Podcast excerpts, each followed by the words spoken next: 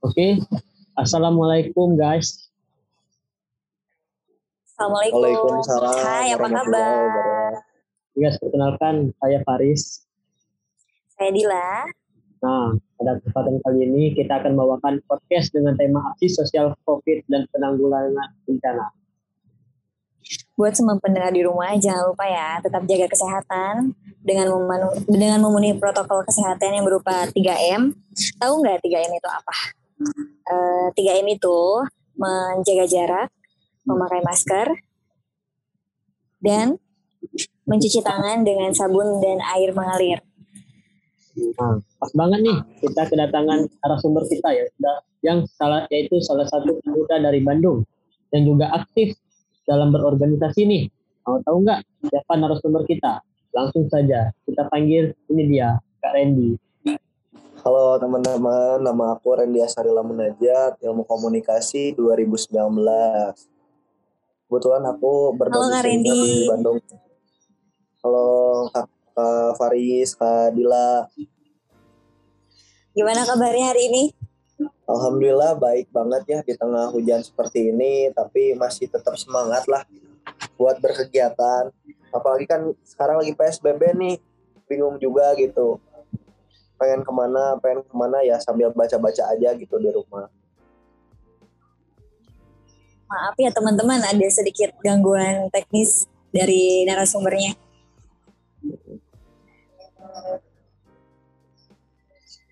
Nah, Hmm, Kak Randy ini adalah seorang mahasiswa ilmu komunikasi Universitas Pasundan angkatan 2019. Tapi Kak Randy Ya. sekarang udah masuk semester 3 perkuliahan ya Kak. Iya, Kak Faris. Sebelumnya kita mau makas terima kasih dulu sama kakak yang mau menyempatkan hadir. Makasih. Sama-sama Akang Teteh. Nah, maksud dan tujuan kita mengundang Kak Randy ini, kita ingin bahas tentang COVID-19 nih. Seperti yang kita tahu bahwa kehadiran COVID-19 ini sudah masuk ke Indonesia kurang lebih 10 bulan yang lalu. Sampai saat ini, sebagai mahasiswa yang juga aktif di organisasi, bagaimana pandangan Kak Randy tentang COVID-19 ini?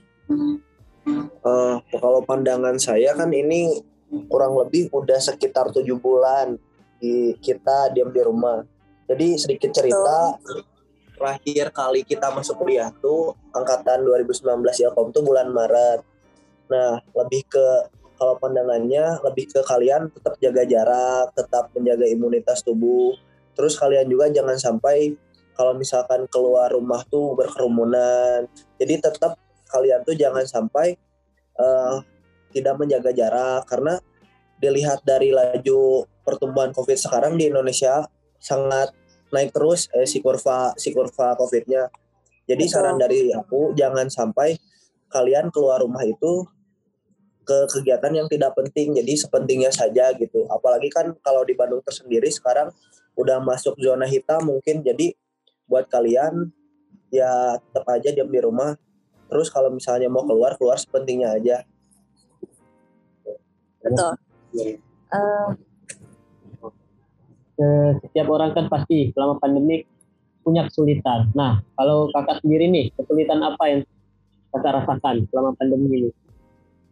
Kalau misalkan dari aku sendiri dari perspektif mahasiswa mungkin ya eh, lebih ke kedekatan emosional aku sama teman-teman di kelas tuh lebih ke nggak ada gitu. Karena kan kita sekarang via zoom. Kadang malas juga kan kalau misalnya zoom tuh lebih ke kita nggak ketemu teman kita terus bawaannya tuh Betul. ngantuk terus gitu kalau misalnya belajar.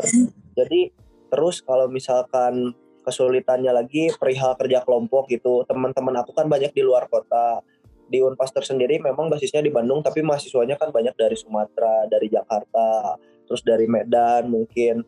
Mungkin itu yang menjadi suatu kejanggalan gitu yang bikin aku tuh gimana sih cara nyelesain tugas kelompok yang jauh yang emang susah gitu.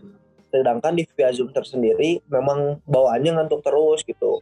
Terus impactnya juga ke kegiatan aku di keorganisasian. Biasanya kan ada program kerja yang tetap muka kayak musik, seminar, tapi dilaksanakannya lebih ke webinar. Jadi membuat si antusiasme si pen- pengunjung tuh jadi nggak ada gitu. Ya kurang lebih seperti itu Kang Faris. Memang sangat sulit ya di kondisi ya ya ya uh, paham ya Faris. Jadi ya begitu teman-teman memang di kondisi seperti ini di masa pandemi ini semuanya jadi sulit. Belajar juga harus di rumah untuk banyak tugas dari kampus juga harus dikerjakan di rumah masing-masing, nggak bisa ketemu. Seperti kita kerja kelompok juga harus di rumah masing-masing via Zoom, nggak bisa ketemu langsung. Nah begitu uh, uh, lanjut lagi ya. Nah sebagai mahasiswa yang aktif di organisasi, uh, ada gak aksi yang Kak Randy lakuin, maksudnya lakukan gitu, aksi sosial yang Kak Randy lakukan? Lebih ke kalau misalnya berbicara tentang aksi sosial itu kan uh, kita keras di era yang namanya digitalisasi ya, uh, media seakan-akan seakan-akan sudah menjadi bagian dari hidup kita gitu. Kita bangun tidur pasti udah buka HP. Pada saat itu, pada saat semester 2, kalau nggak salah bulan Mei itu, aku bikin sama ang angkatan anak-anak angkatan aku jadi kayak donasi bantuan covid gitu misalnya kayak uang pakaian terus uh, lebih ke donasi makanan. Kan banyak juga nih uh, para pekerja uh, jalanan yang memang membutuhkan gara-gara sekarang mungkin kontraknya tuh diputus gitu. Jadi kayak bikin flyer lagi di Instagram open donasi misalnya charity charity tuh rakyat misalnya tuh. Terus kan banyak yang nyumbang nah sumbangan itu langsung dikerakyatan dikerakyatkan gitu. Terus lihat juga sekarang eh, dari pihak Kipa Komter sendiri kan sudah ada open donasi lagi tuh perihal eh, daerah-daerah yang terbengkalai gitu terus eh, daerah-daerah yang yang kebanjiran dan lain-lain gitu. Ah, kan sekarang tuh udah mah covid ditambah ada bencana alam. Jadi aksi sosialnya Betul. itu lebih ke di medianya gitu. Itu inisiasi dari organisasi gitu. Yang dilontarkannya langsung itu mau bisa via NGO atau langsung datang ke tempat gitu Uh, nah gitu, jadi uh, memang perlu ya aksi sosial kayak uh, donasi seperti itu, karena memang banyak saudara-saudara uh, kita yang tidak seperti kita, gitu, yang masih banyak kekurangan, yang masih perlu bantuan gitu dari kita. Uh, Paris, ya. ada yang mau ditanyakan lagi? Ada nih. Uh, dalam upaya bela negara nih kan di kondisi pandemi ini, menurut kakak nih siapa aja yang berperan membantu menyerang COVID-19? Kalau misalnya menurut aku kan lebih ke yang harusnya berperan penting itu pemerintah gitu. Kenapa di kementerian di kabinet Indonesia Maju kalau nggak salah sekarang ada ada yang namanya Kemenkes kan Kemenkes sudah uh, mengkampanyekan berupa di media, di jalan-jalan juga, perihal 3M tadi. Terus kita tetap menjaga jarak. Terus jangan sampai kita kita nyalain terus pemerintah dari kitanya sendiri juga harus peka gitu. Atau dari dari grassrootsnya juga harus peka dari masyarakatnya. Jadi kita sebagai masyarakat juga harus membersamai pemerintah. Jangan sampai kita menekankan egois egoisme kita tersendiri gitu. Misalnya pemerintah menyuarakan nih misalnya kota Bandung PSBB kota Malang PSBB ya udah PSBB aja. Kita menurutilah kemauan dia. Terus jangan menekankan ego kita gitu karena kita pengen main pengen pengen nongkrong pengen ketemu sama teman-teman. Tapi kita juga berpikir gitu kalau misalkan kita menuruti pemerintah gitu kita juga bisa gitu memperlambat laju atau memperlambat kurva covid ini menjadi menurun gitu. Jadi intinya untuk orang yang berperan penting tuh ya pemerintah dan masyarakat tersendiri gitu kita harus kompleks gitu. Jangan saling menyalahkan gitu karena kita sama rakyat Indonesia. Teman-teman, jangan kita jangan selalu nyalain pemerintah, tapi harus sadar pada diri kita sendiri dulu. Kalah jadi. Oh, tadi lah, masih ada nggak mau ditanya ini?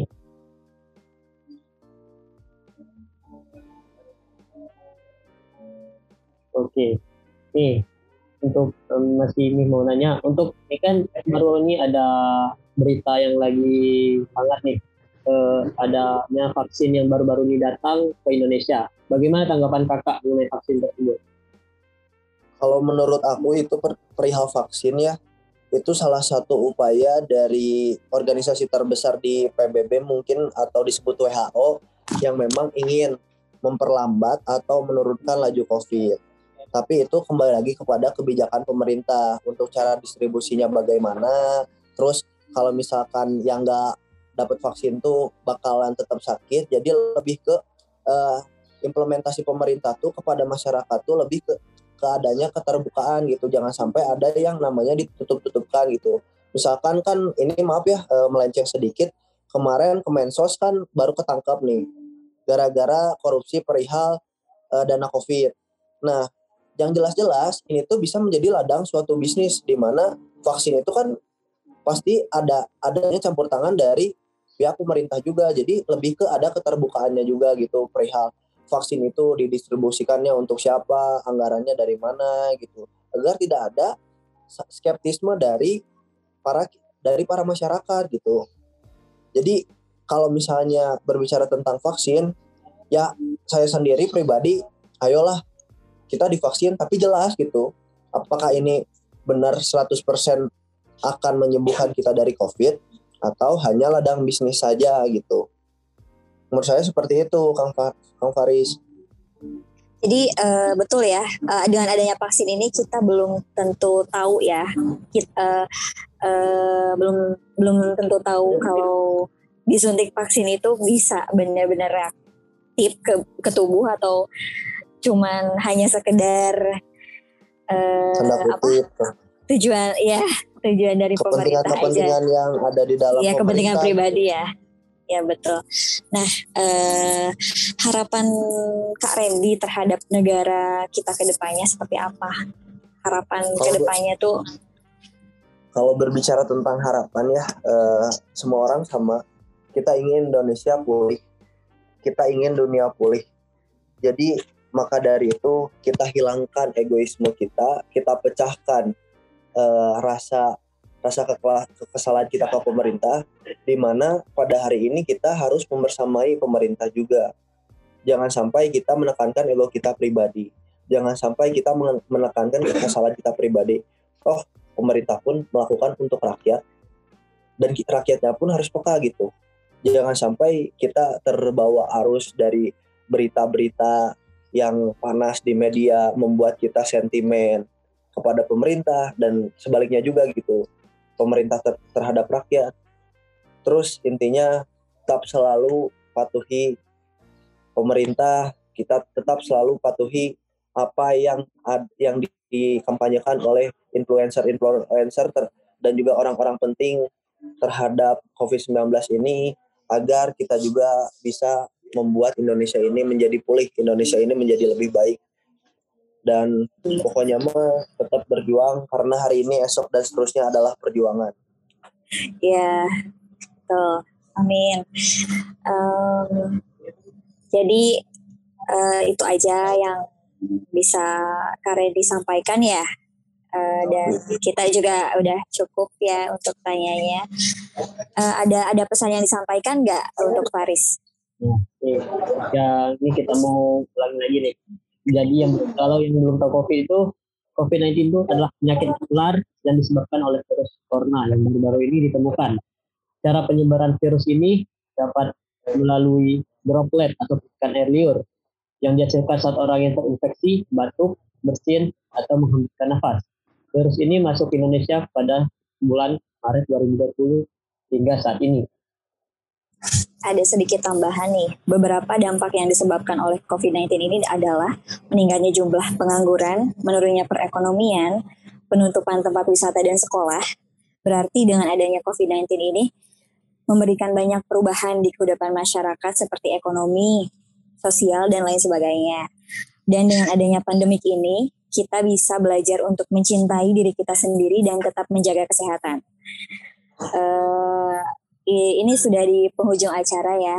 Uh, saya ucapkan terima kasih pada Kak Randy yang sudah menyempatkan waktunya untuk uh, berbicara di podcast kami.